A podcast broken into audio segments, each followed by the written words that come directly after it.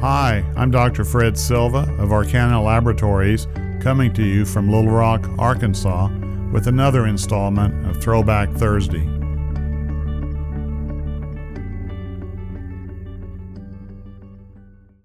Unresolved etiologies. When the clinical acumen has to take place. Resolving ambiguity.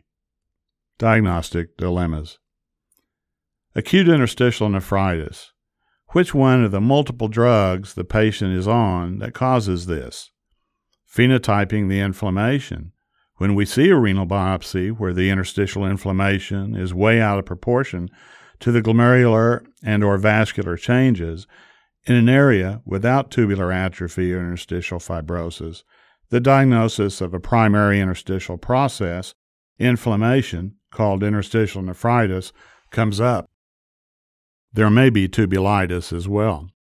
In the past, many investigators studied the immunophenotyping of the renal interstitial infiltrate in hopes of being able to determine the etiology, pathogenesis, or treatment. We don't routinely do that now, so it obviously didn't work. That is, the sensitivity, specificity wasn't all that great. When we indicate to the clinician that their patient likely has a drug toxicity, hypersensitivity, allergy, the clinician will often indicate that the patient is on a great many drugs and with some frustration asks, So which drug is it? Can you tell me? We can't. We put the monkey on their back since we can't usually be specific, although if a patient is on a drug associated with a certain well known nephrotoxicity, hypersensitivity, that may serve as a clue. A few drugs have characteristic changes, but that is not very common. With various search engines, for example, PubMed, my favorite, with millions and millions of abstracted papers, you can find just about anything associated with anything else. That is, true, true, unrelated. AIN and which drug? Is it a PPI, an NSAIDs, an antibiotic, a chemotherapy? Which drug? Number two, the thrombotic microangiopathies, TMAs. Do they really all look alike despite differing etiologies? Can't you be a bit more specific, pathologists? We were taught that usually, if not always, that TMAs have numerous etiologies, all of which show morphologic overlap. That is, the morphologies of a TMA are indistinguishable from each other in terms of etiology. They all look alike. Some nephropathologists over the years have tried to determine the exact etiology of a TMA in an individual patient from the renal biopsy morphology alone, but that is often difficult to impossible. There are algorithms to follow in TMA, for example, HUS, atypical HUS, TTP, and so on. And of course, if the patient is post transplant, or pregnant, or post pregnant, or on a drug, then that may provide a clue as to the nature of the TMA. We need a better way to determine the etiology of TMA by the morphology than we presently have. Also, is that the pigeonhole placeholder, a diagnosis of TMA, that we put a pauci immune MPGN pattern that has some changes reminiscent of a TMA. So, determining the exact etiology of the TMA by morphology alone remains a challenge for all pathologists. Number three, focal and segmental glomerulonephritis with or without an MPGN pattern, but with positive immunofluorescence. Can we say more with this pattern than rule out infections, need to get an ID person, or autoimmune, perform and follow the various known antibodies and autoantibodies? If the renal biopsy shows a marked, diffuse, global, and sometimes exudative glomerulonephritis with immune deposits, then, if the patient doesn't have SLE, Sjogren's, or some other autoimmune disease, our first choice is infection, that is, an infection associated glomerulonephritis. If the infection is not apparent clinically initially, then an infectious disease specialist would be called.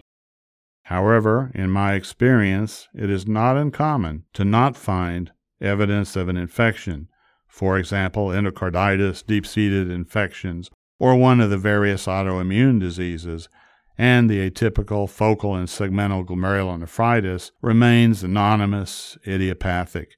We just never find out why the patient has this renal disorder. Number four, plasma cell dyscrasia. Where are the small clones when the bone marrow fails to identify or misses the tiny clone? What to do? MGUS or MGRS? What is needed is how to know that the circulating restricted light chain is indeed nephrotoxic or tubulotoxic in that patient. If the patient has a positive SPEP, UPEP, elevated free kappa or lambda light chains, or an altered kappa lambda ratio, and the bone marrow doesn't find the clone or clones, what to do. The renal biopsy will be essential in helping distinguish an MGUS from an MGRS, but if you don't find the clone via a bone marrow biopsy or flow cytometry, what to do? It sure would be nice to have an assay that would determine in that patient whether the patient's circulating light chain would damage the kidney or not. Often there is just guilt by association. Number five, acute tubular injury.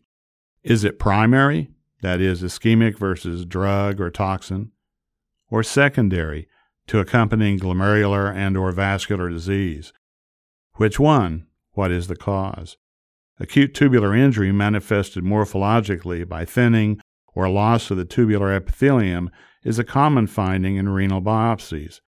It is said that drug toxin induced ATI often leads to a more severe acute tubular injury, even acute tubular necrosis with true necrosis, and that the ischemic dehydration, hypovolemia, etc., leads to a less morphologic severe ATI with maybe only loss of brush border or thinning of the tubular epithelium. However, the glomerular processes or vascular processes even accompanying interstitial nephritis can be associated with ATI. Thus, it is often difficult to attribute the ATI to a specific etiology. If the patient is on a chemotherapeutic agent or drug and nothing else, then the ATI might be attributed to that drug. However, the patients are usually on lots of different drugs, and as you know, you can have a marked rise in serum creatinine and BUN without major morphologic tubular changes, as we've seen in synthetic marijuana or other illicit drug uses, for example. Eosinophils can be seen in a number of conditions without drug related ATI, such as around uromodulin lakes, diabetes mellitus, transplantation rejection, IgG4 disease, and ANCA also making it difficult to determine the cause of the ATI. It is just often difficult to know what the injurious agent is, or even whether the tubular damage is reversible. One final issue I'll note that is a major problem for nephrologists that we renal pathologists should know about is that it is not unusual for a new patient of the nephrologist just to walk in off the streets with the patient having no knowledge of their previous medical record or any previous lab findings, which would serve as a baseline for the nephrologist, much less whether there was a previous renal biopsy or not, or what it showed. Many patients do not know much about medicine, their past medical histories, or things like that that presents a major issue for the nephrologist who may have to decide to take a renal biopsy of a new patient with CKD in order to see what is happening within the kidneys. Past history is quite important, and the nephrologist just often doesn't have that information.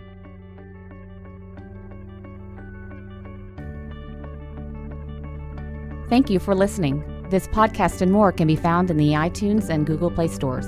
For more information and educational programming like this, follow us on Facebook and Twitter, or visit us on the web at arcanalabs.com.